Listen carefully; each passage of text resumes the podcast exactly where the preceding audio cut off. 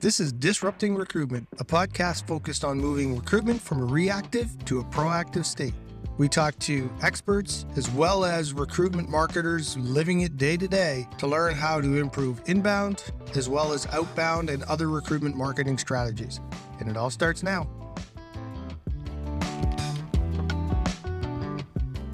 All right. And uh, so we're back for another episode in our second season of Disrupting Recruitment. So today we have James Hornick on.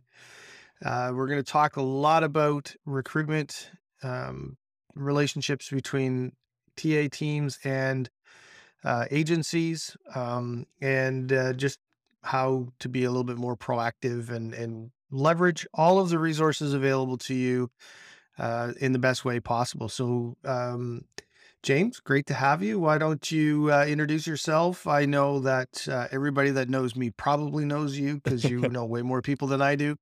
But uh, let's let's start there anyway. Sure. Hey, thanks for having me. Yeah, so I'm James Hornick. I'm a partner and the chief revenue officer at Hirewell. Um, we are um, a U.S. based recruitment firm. We kind of recruit nationwide. Uh, we have a lot of different divisions of areas of focus and specialization, which took us a long time to build out. I mean, I've been here for 17 years, which is roughly, you know, when we started. and We were just a four person shop back in those days. Now we're 120 people, not including some of the acquisitions we made uh, recently. Um, but we have specialized people focusing in tech, in HR and talent acquisition recruiting, and marketing, and sales, and finance accounting, and real estate currently building out uh, more specializations in both uh, supply chain and insurance. So yeah, we're busy. yeah, I you know I I see you uh, you and Jeff all the time um, with your ten minute rants.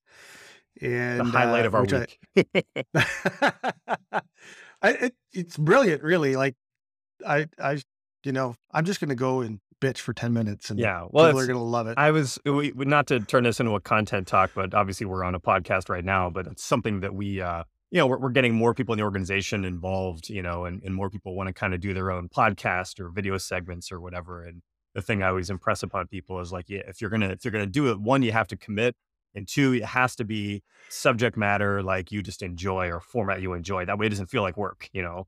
Um, yeah. So Jeff and I can we like complaining about stuff. So, and we like short meetings. So there you go. Like a 10 minute rant, like right in our wheelhouse. Anyway. Yeah. No, you're right. It is a lot of work. And, and, uh, that's why there's millions of podcasts that last about six or seven episodes. So, mm-hmm. um, you know, we're on our second season. So nice. Uh, that, uh, uh I just decided, you know, we were going to take a little break in August and, and, uh, run September as as the start of that's when you know all the fall programs come out, yeah, right? I know. So yeah, got to kick things off and hope you get renewed for season three. You know, anyway. yeah, yeah, exactly. Well, hopefully, we'll get picked up again.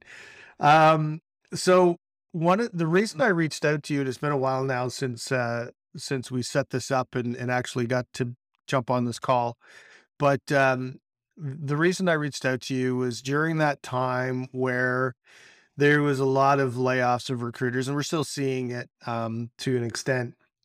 And you and I and uh, Michelle got into a little bit of a discussion on LinkedIn about um, you know that sort of phenomenon, and uh, really talking about how TA leaders really need to think a lot more proactively. Mm-hmm. Um, and so I thought it would be a good time to pick up that conversation a little bit more live as opposed to just uh, on comments on LinkedIn. Yeah. But uh, so, what was your thoughts on that whole recruiter layoff? I know it. It just to me it it feels like laying off sales people when you don't have sales. It just doesn't make sense to me. Mm-hmm. Um, and I think it's a great opportunity when when things are slow and I'm not hiring a bunch of people to re jig or restructure your TA team and, and start to get more proactive in developing relationships with potential candidates and uh, developing marketing campaigns and relationships with vendors and and working on all of that stuff. Um, yeah. So so what what's your thoughts on that? There's a there's a lot to this and it's kind of nuanced. So um, I I guess the first the first question I always have is like, why are like specifically why are recruiters getting laid off, right? And it's the the data I pulled, and this is not like a, a super scientific study, but I went to like that layoffs.fyi. Some of the companies give you access to everyone they got laid off. Kind of ran all the ones who did. I kind of ran them through, just did some kind of Excel wizardry to kind of figure out what came from what skill sets. And it was pretty apparent that um, recruiters, c- compared to the total number of layoffs that happened by any other group, we're like twice as likely to get laid off by anyone in tech, let's say, right? Um, now, what's what's unique about recruiters is um, you can be it, in order to need a recruiter, you have to hire, right? If you're an organization that never hires, you don't need a recruiter, and that's obviously not like a real thing, right? There's companies are always hiring, whether it's just like incremental growth or backfilling or whatnot. But the point is, like, you can be you can be a successful organization, stable revenues, everyone's happy, everyone's getting their bonus, and you can be in sales or tech or product or some other area, and being flat is fine. But being in recruiting, it's like, okay, what's what's your role? You know, if you're a flat organization, it's not like adding headcount. Like that's the whole purpose. Like it's the only area that's kind of unique like that, where you need to have growth in order to kind of have a role to fill. But um, I, I the, the flip side of that is there. I, I've always said this. There is a mis misunderstanding with a lot of CEOs, leaders of companies, people building companies out as to how both difficult and strategic recruiting is as a function to your company. I think a lot of um, a lot of people who start businesses they're focused on a killer product, something they're passionate about, and they're focused on sales, which are two very important things, right? But I think it's foolish to not realize that like how you're going to add the people to consistently over time to execute your vision as equally as important, if not more important than some of those things. It's it's completely it's it's foolish and it's it's a miss and it's because a lot of these people they never came from recruiting or they didn't, never had to see firsthand how hard this stuff is. You know, they maybe they did something else where you know, or they started the organization and the first 10 hires were their friends and like, oh, this is, you know, it's no big deal. Like there's, there's a lot. Yeah, it's easy. Yeah. so I'm not saying this to criticize. Like I totally understand where that comes from. But if you look at, and uh, to switch gears again, if, if you look at this, the commentary on LinkedIn, the anti-recruiter commentary, people are frustrated with like shitty process.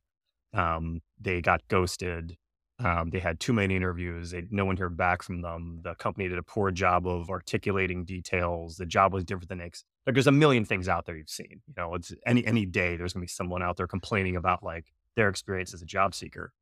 This stuff happens because internal TA departments aren't treated strategically enough.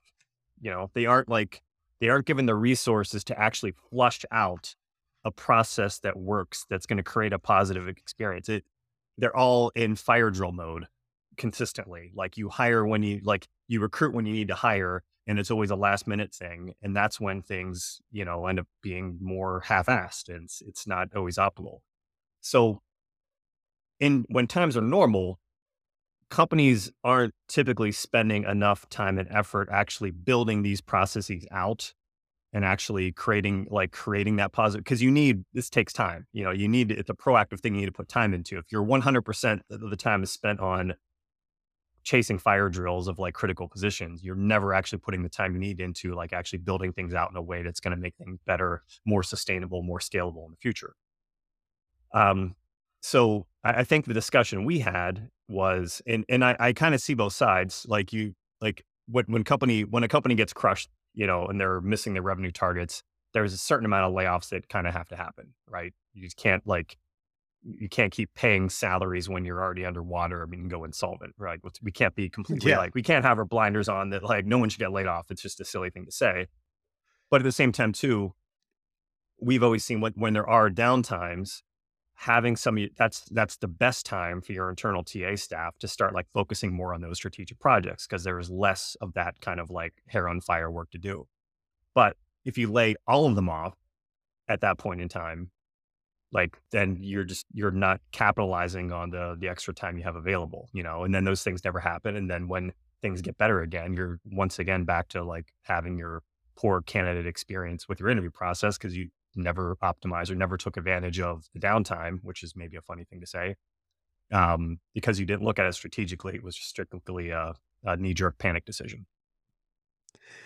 Yeah. You know, I, I think you're right. There's, and as a business owner, I can tell you there's times where you're panicking and you're like, how do I keep the lights on? And, and I want to be able to pay everybody. And, um, so you do have to lay some people off and, uh, that, I mean, I totally get that. But if you're, a, if you're in a, if I think there's a difference between being in a cyclical business where I know that I'm going to have to hire and then I know that I'm going to have downtimes. Um, you can plan for that a lot better than if, you know, you're a business that was hit by a Mhm. pandemic and your revenues, uh, were impacted and you had to lay people off. Uh, one of the things, and I'm, I'm kind of jumping ahead of where I wanted Mhm. to go with this, but, um, one of the things in my agency world that always pissed me off is when we were called in in a panic mode because of you know I've been trying to fill this role for 30 days or 40 days 60 days 6 months whatever Mhm. and I need help can you help me do it um where what I really like about you guys at Hirewell is you seem to have more of a relationship with your clients that we're an extension of your TA team and and we're here when you need us, kind of like rent us out when you need us. And if you don't need us, then that's okay. Um, how do you like I, I don't want you to give away all of your secret sauce and how you Yeah. guys are so successful in your business, but um, you know, I, I I think that's to me, I think that's the model that needs to happen between um, employers and agencies. I, I I've seen too many cutthroat like the employers competing against the agency and its contingency, and the agency's just throwing shit at the wall and hoping it sticks. Yeah. Um, I I think if you're in that cyclical business where, you know, I know I'm going to need to ramp up my hiring and then I'm going to be good for three or four months, um, then develop a relationship with a strategic partner like an agency that you can lean on when those times come. Yeah. Uh, and and the view has always been, well, they're so expensive, but so is hiring. like Yeah. So, if I'm hiring a recruiter every six months, that's costing me a lot of money too. yeah. So the flip side of this, and I, I, I was gonna, I didn't want to jump into this until it was time because this is obviously where it gets, you know, slightly salesy on my end. Um, but and, and from okay. from what you said uh, about like giving away our secrets, like here's the thing: I'm happy to talk about this stuff and tell people exactly how we work because th- I these are the directions the industry needs to go.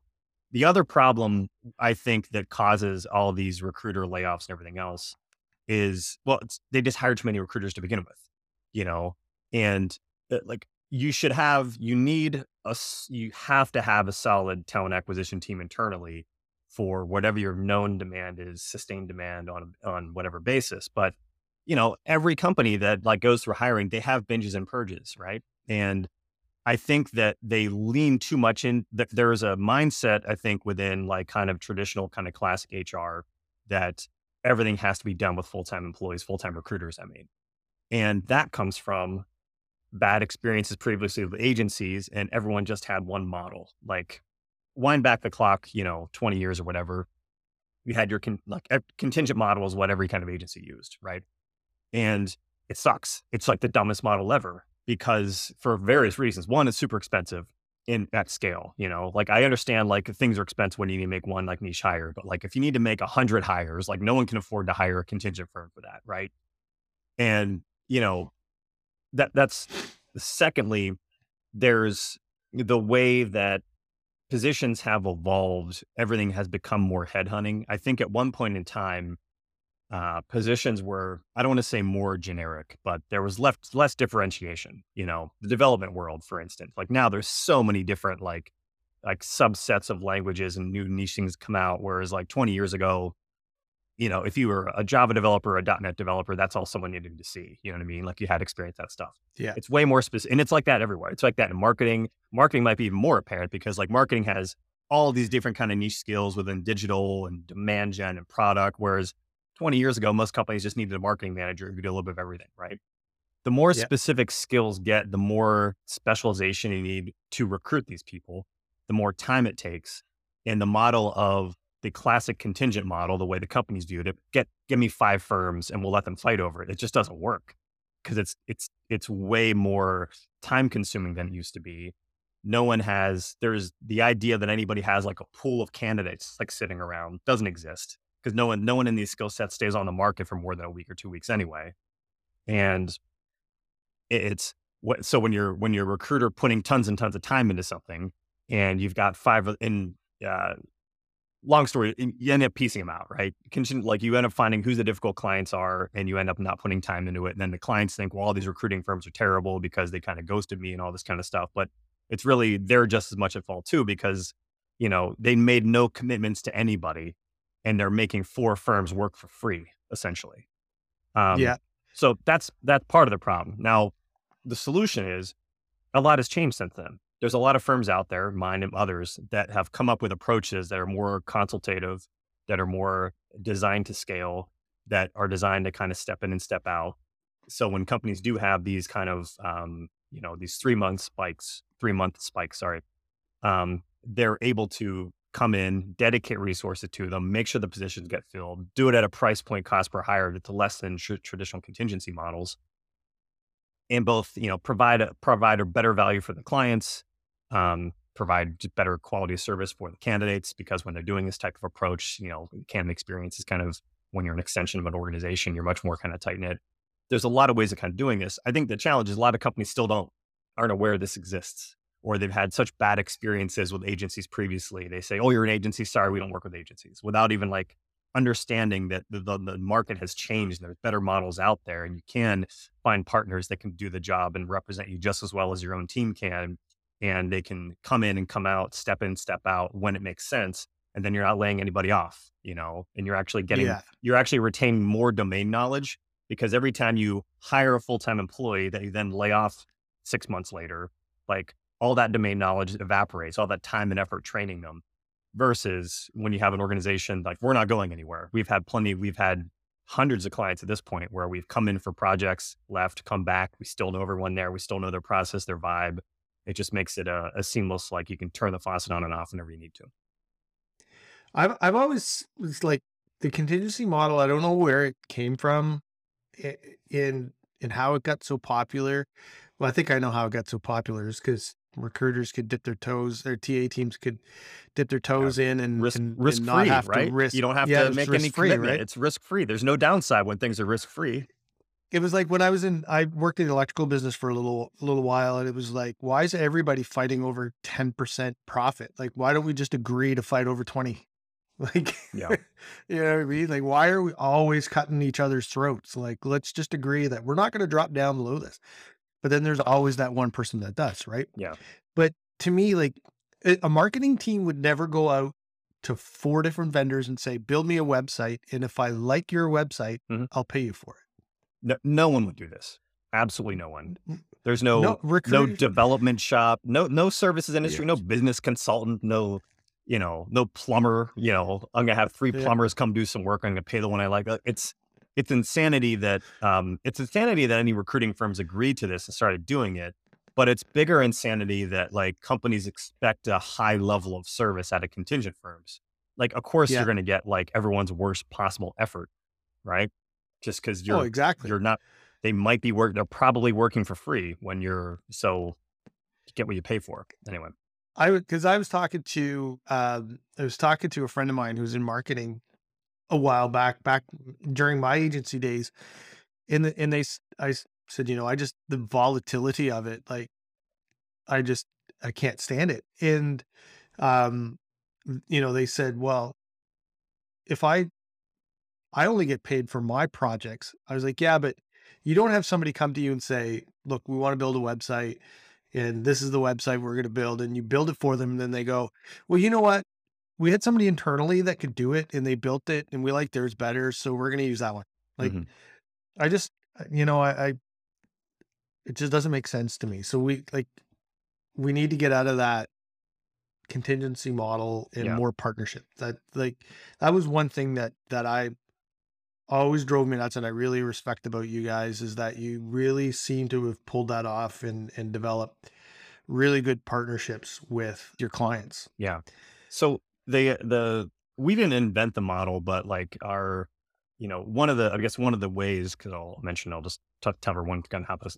There, there's two ways to go about it. The one way, um, Jeff Smith, who I do the 10 minute talent ran with, um, he runs a division that does our on demand recruiting. And Jeff comes from a background. He worked both internally. He he's run internal talent acquisition before at a few organizations. He started his career in agency. He sees both sides of it and recognizes there's kind of a breakdown. You know, and why is there some, there should be some sort of service that can kind of bridge the gap between the two.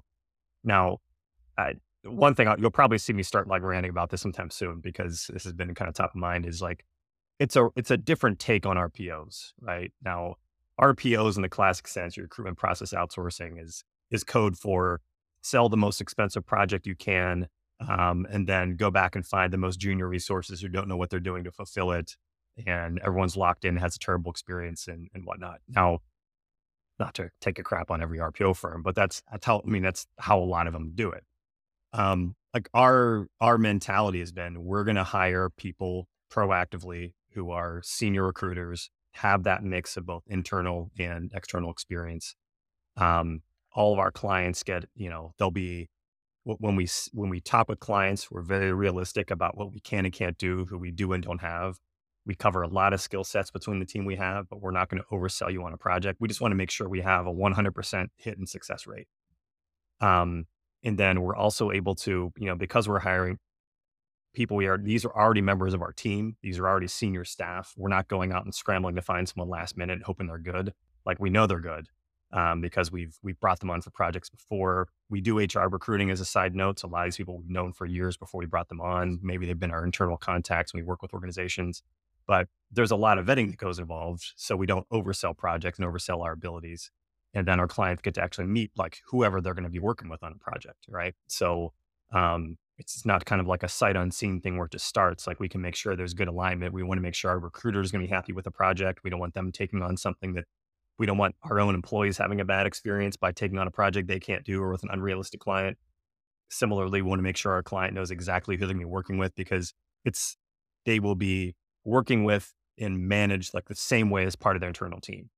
So like they're they've got their they're going to they're going to brand themselves the same way. They're their LinkedIn, their email is going to be, you know, whatever our clients say, you know, so we just want to make sure there's good alignment there because, you know, that's, that's what it takes to actually have that kind of seamless experience where you're really extending, you know, uh, an organization's, you know, TA team as opposed to just like stepping in out of nowhere and half assing it like a lot of places have done previously. So, yeah.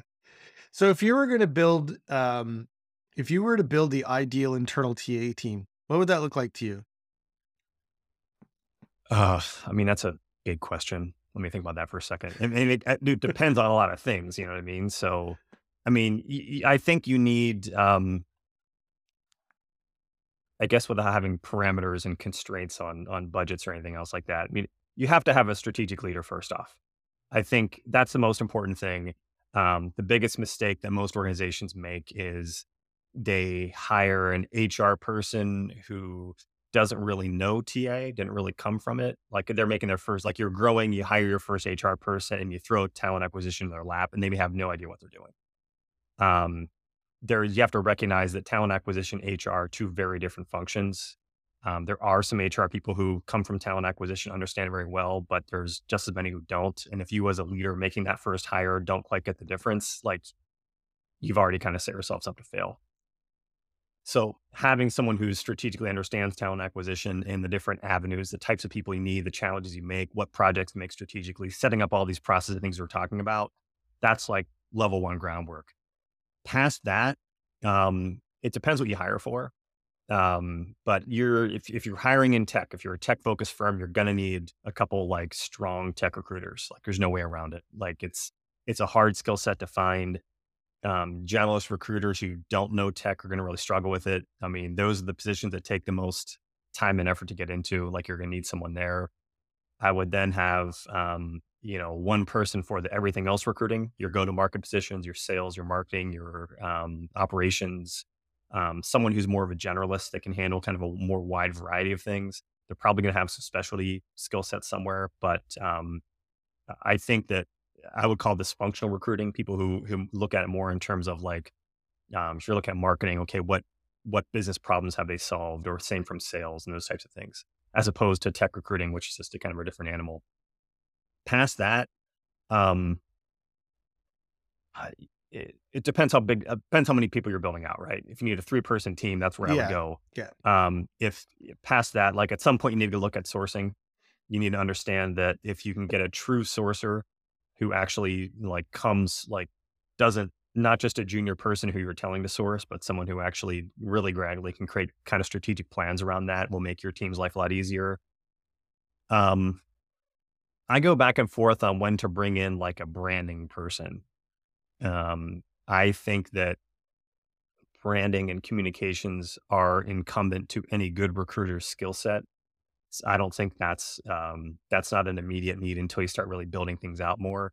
But I think as you're making those first recruiters hires, you need to make sure you've got someone that's something you vet on to make sure they at least understand, like they've got strong written communication skills. They know how to partner with hiring managers. That's something you add later. I don't know. I hope yeah, that's a decent I, enough answer. I wasn't planning for this one, so.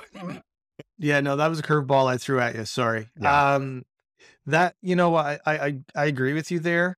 Um, I, I one of the things that I think is like TA teams are tr- I agree with you that it's it's it's traditionally HR people that lead the TA team and it is a different skill set. But I think it's traditionally like for years, recruitment has been the way into HR. Mm-hmm. You started off as a recruiter and you worked your way up into an HR generalist and you worked your way up into an HR leader. And I I, don't like that model because well, there are two different things. Well, the and, challenge is too is that like um, a lot of people got out of recruiting because they don't like it, you know, and yes. they don't want to do it. They don't want to deal with it. Um, it might not have been their strength. It wasn't a good fit for them personally.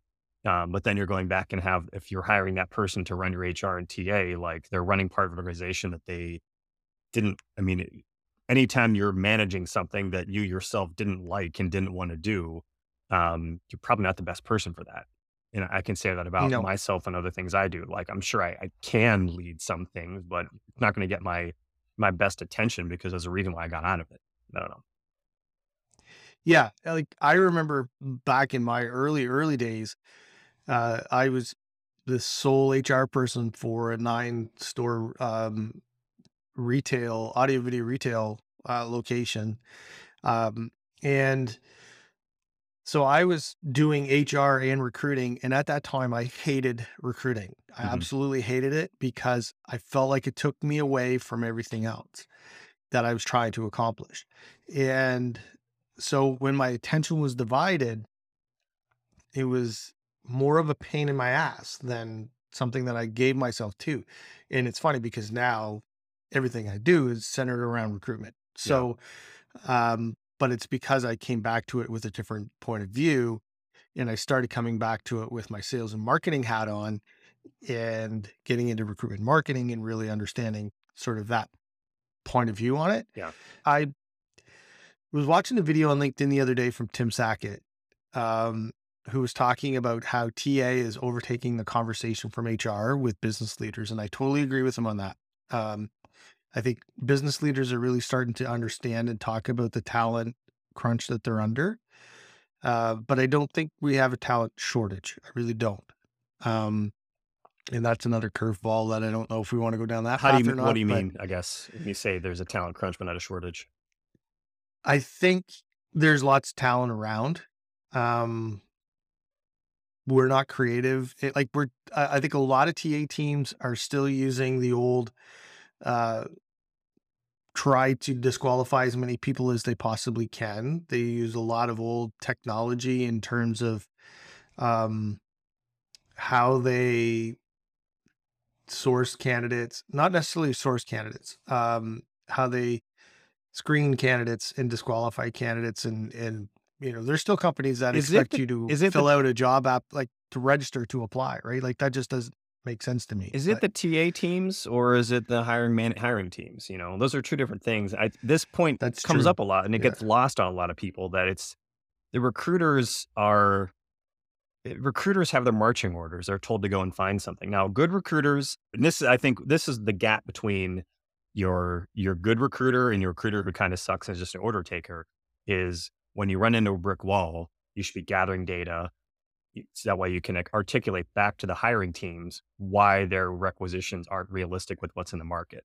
And I think that's where a lot of organizations break down is like recruiters are great who can, go on and say, okay, we we scoured the market, we talked to, we contacted 100, 200 people, whatever that number is.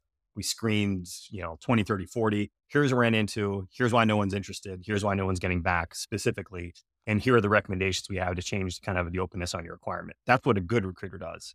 Your crappy recruiter, who, you know, for whatever reason, um, just keeps banging their head against the wall. You know, they keep trying to find that purple squirrel without telling the hiring team you're doing something stupid that doesn't work. So I forget how we're getting on this, but I think that's kind of a key differentiator too when you're looking at this because I, I think I know where you're coming from and that there's a lot of talent. There's a lot of people who want to make career pivots. There's a lot of people with non-traditional backgrounds. There's a lot of people who maybe they were contract heavy or short stints at firms, which gets looked down upon. There's a lot of reasons why people who are good um, get looked down upon in the traditional sense because they don't have that perfect track record of working with, you know, four companies with five years, whenever, you know, uh, whatever the thing is. But it's not always the recruiters making that call. Now, again, the good recruiter should be helping them make that pivot. But I'm just saying that I think that is, it's a lot of, um, it's, it's a lot of traditional thinking among hiring managers and hiring leaders that we're still where we were 10 years ago when those backgrounds were more the norm. Whereas now we're in an economy where things just change more rapidly and people change more rapidly, their jobs, I mean. Yeah, I agree hundred percent. I, I I think it's it's tough to grade recruiters and um, TA teams on on some of the things that hiring managers have the final decision on. Um, but it, there are a lot of hiring managers out there. You're right that are just like, you know, I I don't like this person. I want it because whatever. I want it because I want it. Like this is these are my requirements. Yeah. I'm not listening to anybody. This is what I need because I said so. And yeah, that's why your position stays open for six months or a year or whatever it is. And you claim there's not enough talent yeah. out there. Or or my favorite is um, this person is perfect. Can you find me two more? Yeah. No. No, if they're perfect, why didn't you hire them? Yeah. Perfect. Great fit. Perfect means lo- lo- don't say perfect yeah. unless you're putting an offer out right now. Yeah. um, so, uh, and, and when I say when I said I, I, don't think there's a talent shortage, and I I went down to the recruiter path. That I, I don't like. You can't. You're right. You can't blame the frontline recruiters because they have they have their marching orders and and they're doing what. Like if I'm recruiting for X Y Z company as a as a sourcer, recruiter, or whatever, I can't control the tech that they use. I can't control um you know their their hiring process to an extent. I can offer my opinion, but obviously it's the TA leader that makes that decision. Um, but it, I, I think recruitment needs to become more relationship and, and less transactional. Mm-hmm. Um, which is again going back to why I love you guys and your model. Um, it it to me it's just in and that again goes back to that cyclical of well, I need I need bodies. I'm going to bring in recruiter because I need to react. Yeah. And now we don't, and I'm going to let them go. And now we need bodies. I'm going to bring in a recruiter. I'm going to react. Right. And the, so the inherent difference. If you want to. Sorry, the inherent difference there yeah. is it's easier. It should be easier for external agencies to have a longer term view on relationships with candidates um, than it is for internal teams. It should be because internal Should teams be. internal teams are only hiring when they need to hire for those roles they have right now and you know for for certain positions if it's if they're they're hiring a vp of finance you don't need to hire this very often you know so you're not building after you make that hire you're not really maintaining those relationships for the next time you need to hire a vp of finance you know what i mean so meanwhile right. agencies yeah. that's all they do every that's what they should be doing all day every day is every time you find someone with a great skill set that you have constant demand for, whether it's finance or tech or whatever, staying in touch with them, fostering that relationship, trying to find because you're always going to have other clients that have those similar needs, maybe next week, maybe next month. And so to your point, like that's where I think it's um, companies don't always get. That's another value which I wasn't even thinking of until you landed me on that. So thank you.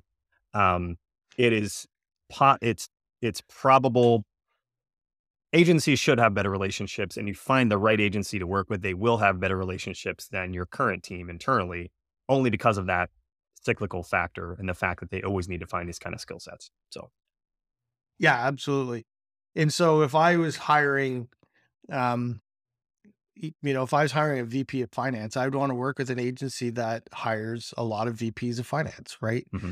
Um, unless I had a relationship with an agency that did a lot of things, but um, but you're right. Like, unless I'm hiring multiple people for a role, if I'm high, if I'm a tech company and I'm hiring a lot of developers, I'm going to want to re- relationship with developers. Mm-hmm. I'm going to want to nurture them. I'm going to want to um, do things to keep people in my pipeline and and uh, and that sort of thing. But if I'm hiring a salesperson once every six months, it's not worth the effort.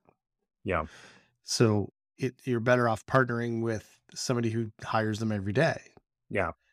It's the, I've, I've heard, you know, just mixed like companies trying to start their quote unquote talent community, which turns into like it's an email list of next time we need to make a hire. It's not really a talent community, you know? So yeah, I, I think that um and uh, I guess I should say I, I may have accidentally took a flamethrower to like I'm sure after thinking back what I've said so far in this podcast, like there might be some HR people already pissed off at me. There's probably some internal recruiters who are very good or pissed off at me because I need to say, let me go hedge myself before this whole thing ends. There is there are a lot of good HR people who do come from talent acquisition who get it. There are a lot of internal recruiters who are skilled at building long term relationships, but unfortunately, it's not always the norm, and it's not something you can expect your more junior to mid level people who are newer to these things to be able to do well.